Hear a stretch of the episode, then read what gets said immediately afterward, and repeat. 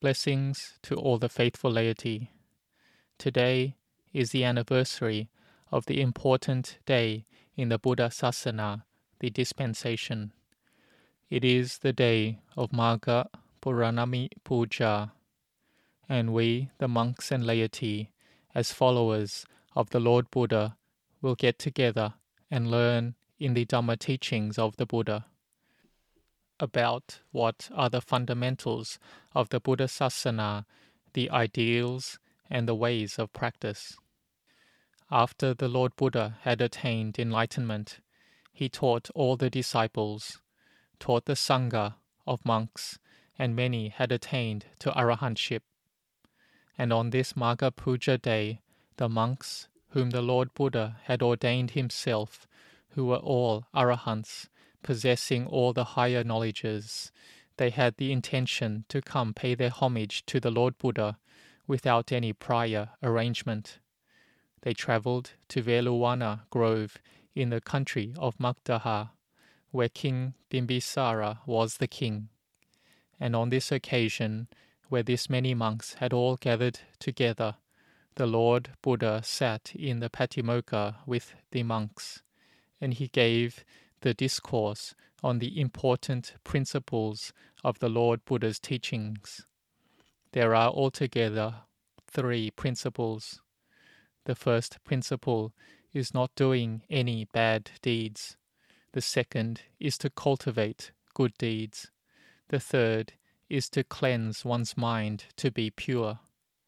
These three teachings are the teachings of all the Buddhas that is, the Buddhas of the past, would lay down these principles of the heart of the Buddha's dispensation in the same way. Every Buddha. To not do any bad deeds, this is the path which, when practiced, will make the mind pure. It will be able to overcome all suffering.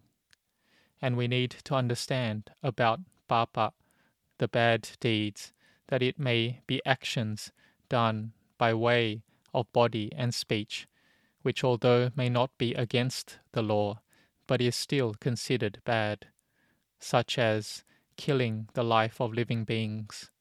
For instance, if one has the permission of the authorities, killing would not be considered bad, like for animals that support one's life, such as pigs or fish. So, this is according to the laws that permit these actions but some type of animals that are under protection, such as protected wildlife or rare species, will have laws protecting them. Then to do it is the bad deed of killing living beings and also against the law of that country. Yet, even nowadays, animal cruelty may be considered illegal by the laws of the country. Therefore, doing bad deeds is done through actions of body, speech, and mind. But this principle is mainly focusing on the bodily and verbal actions. But if we have self sacrifice, have metta, loving kindness, and compassion, we have generosity and sharing with others, then doing bad deeds is difficult to do because our goodness supports us. Like we do dana, giving regularly, we have self sacrifice and we give up our selfishness.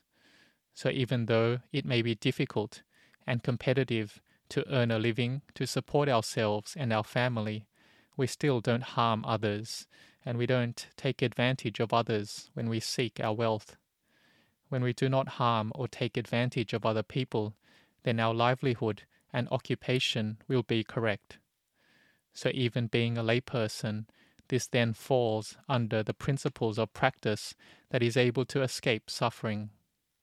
So be well restrained in your actions, in giving up bad deeds. But it is not that we are determined to do it and then will be able to give up those bad deeds automatically. We have to have effort and be diligent in giving up the bad and unskilful. When the unwholesome arises, then we are diligent to give it up the bad deeds that hasn't yet arisen, we don't let it arise. We are diligent in training our mind like this constantly. The second principle is the principle of cultivating all the kusala, skillfulness or goodness. The skillfulness that hasn't arisen, we try to make it arise. That goodness that has arisen, we are diligent to maintain it. The word kusala is about merit and goodness. There are many types of this helping out society, giving alms, and keeping the moral precepts, bhavana, meditation, is all a matter of goodness. So all that is goodness is kusala. It makes our mind be at ease, be radiant, be peaceful and cool. This is about skillfulness. One does it by not harming oneself nor harming others. This principle is all encompassing. It includes all about building samadhi, bhavana, dhamma practice, training the mind to be peaceful, chanting and meditating, and having the meditation method Buddho, Dhammo, Sangho, and contemplation into impermanence, seeing all things as being unsatisfactory.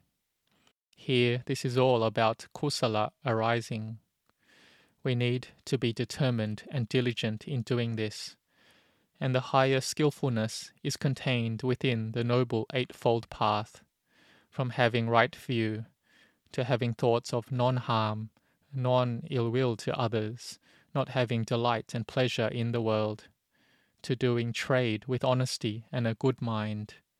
And if one is a monk, they will have going for alms as a way to support their livelihood, to training the mind to have good mindfulness and samadhi concentration, having effort and diligence so that wisdom arises and we can understand Dhamma principles according to the truth that the Buddha taught, that all things are anicca, impermanent, dukkha, unsatisfactory, anatta, non-self. And the kilesas, the mental defilements, cover our minds to this truth. But if we can do kusala, we can do good deeds, then that which is not good in the mind will retreat like all the thoughts of anger, hate, ill will that arise regularly. It's because they are like an old friend to the thoughts of our mind.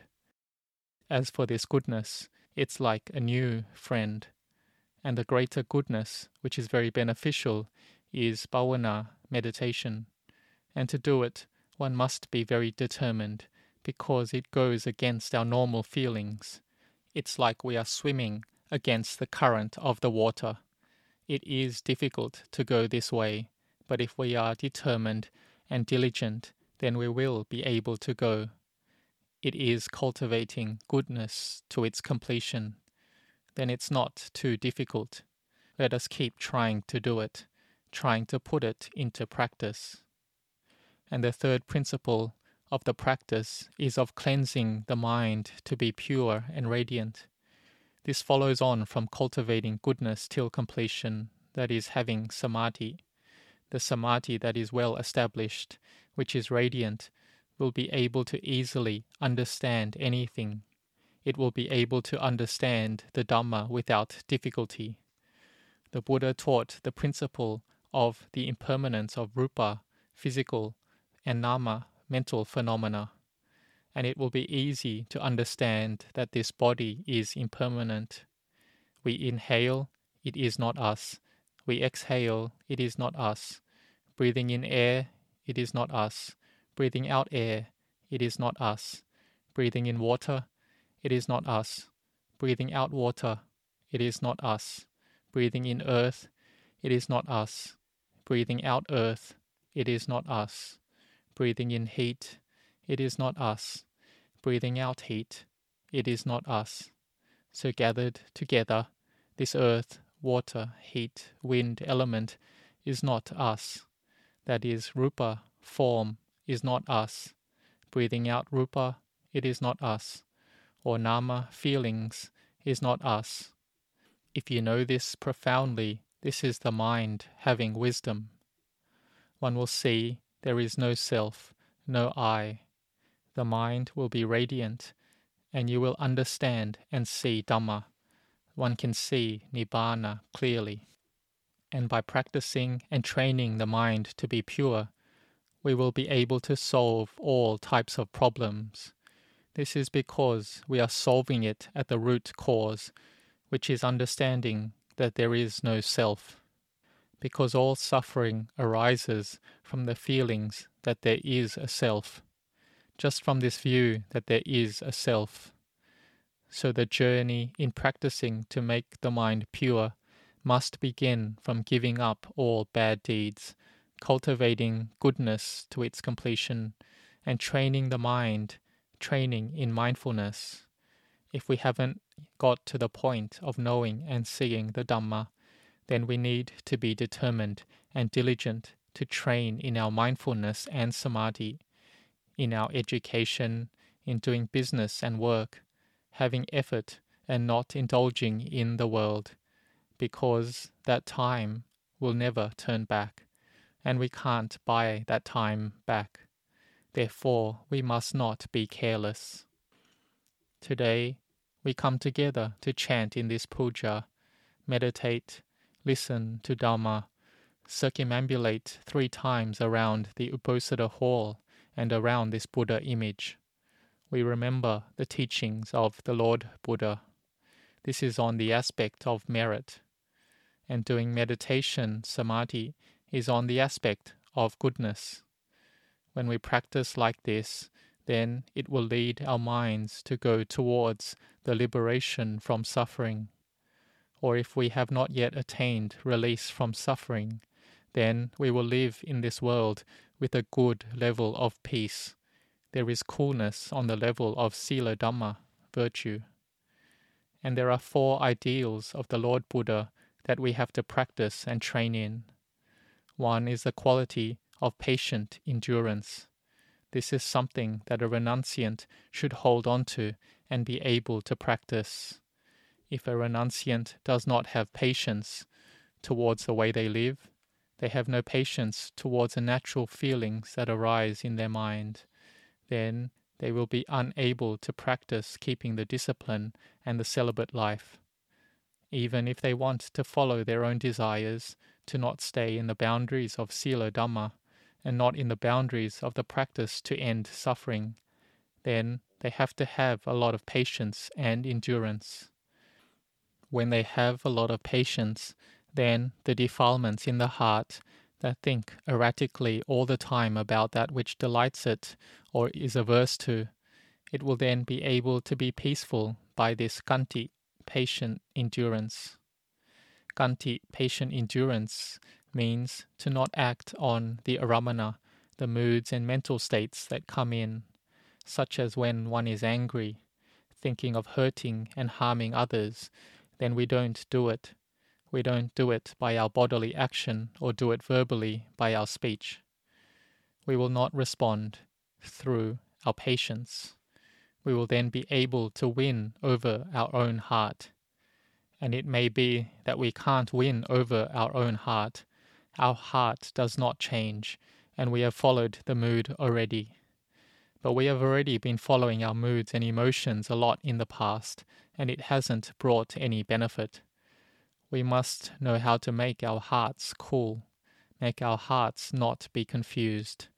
If our hearts are still confused, then it will be unable to win over our own heart. So we need to come to train with these high ideals, that we will train in this quality of patient endurance, following the teachings of the Lord Buddha. And there is this highest goal, which is Nibbana. This is our fundamental goal. Like if we are studying, we need to have the goal of succeeding in our studies. When doing work, some people have the high goal to be able to have knowledge or to be ranked as one of the wealthy people in the world. But if we aren't to that level, we have right livelihood. We have a good occupation that can support our life and of our family, so that we can live without too much difficulties. Therefore, goals are important. No matter what work you do, you have to have goals that you want to accomplish and not be distracted away from it. So the Lord Buddha teaches us the ideal that we have this goal of Nibbana as the main goal, and this is especially so for the monks, who should have this goal established very strongly to be able to get to Nibbana. So you need to overcome all the obstacles that you face, overcome any laziness present, and anything that you are not serious about. You must be very determined to be able to achieve it. The next ideal is that one must not harm or hurt anyone through body, speech, and mind. No matter what the situation, one doesn't harm, one does not trouble others. This is an important ideal contained in the principles of the teachings of the Lord Buddha. When there is such an important ideal, then the practice of giving up bad deeds, making merit, and purifying the mind will be able to be done completely and be fulfilled. And even more so, being a monk, they must be a person who is intent and has this high ideal. They have a high level of khanti, patience, which can burn up the mental defilements. When we don't follow the defilements, then we take the defilements and burn them up. But if we follow our defilements, then the defilements will burn up our hearts and also the hearts of others. So, because of the faith we have, we come to practice Dhamma and we have the aspiration of gaining Nibbana, which is the highest Dhamma, and it requires patience to get through to there, practicing till samadhi, mindfulness, and wisdom arises. We must not make it difficult for other living beings we must not hurt other living beings. This is then called being a samana, one who desires peace. They will not hurt anyone, not harm anyone. They have a mind of metta and compassion. So may you be determined. Be one who knows about Dhamma practice and cultivating the mind. If, being a monk, then know how to consume the four requisites in an appropriate and sufficient way, and live in a peaceful place, not talking with others with commotion.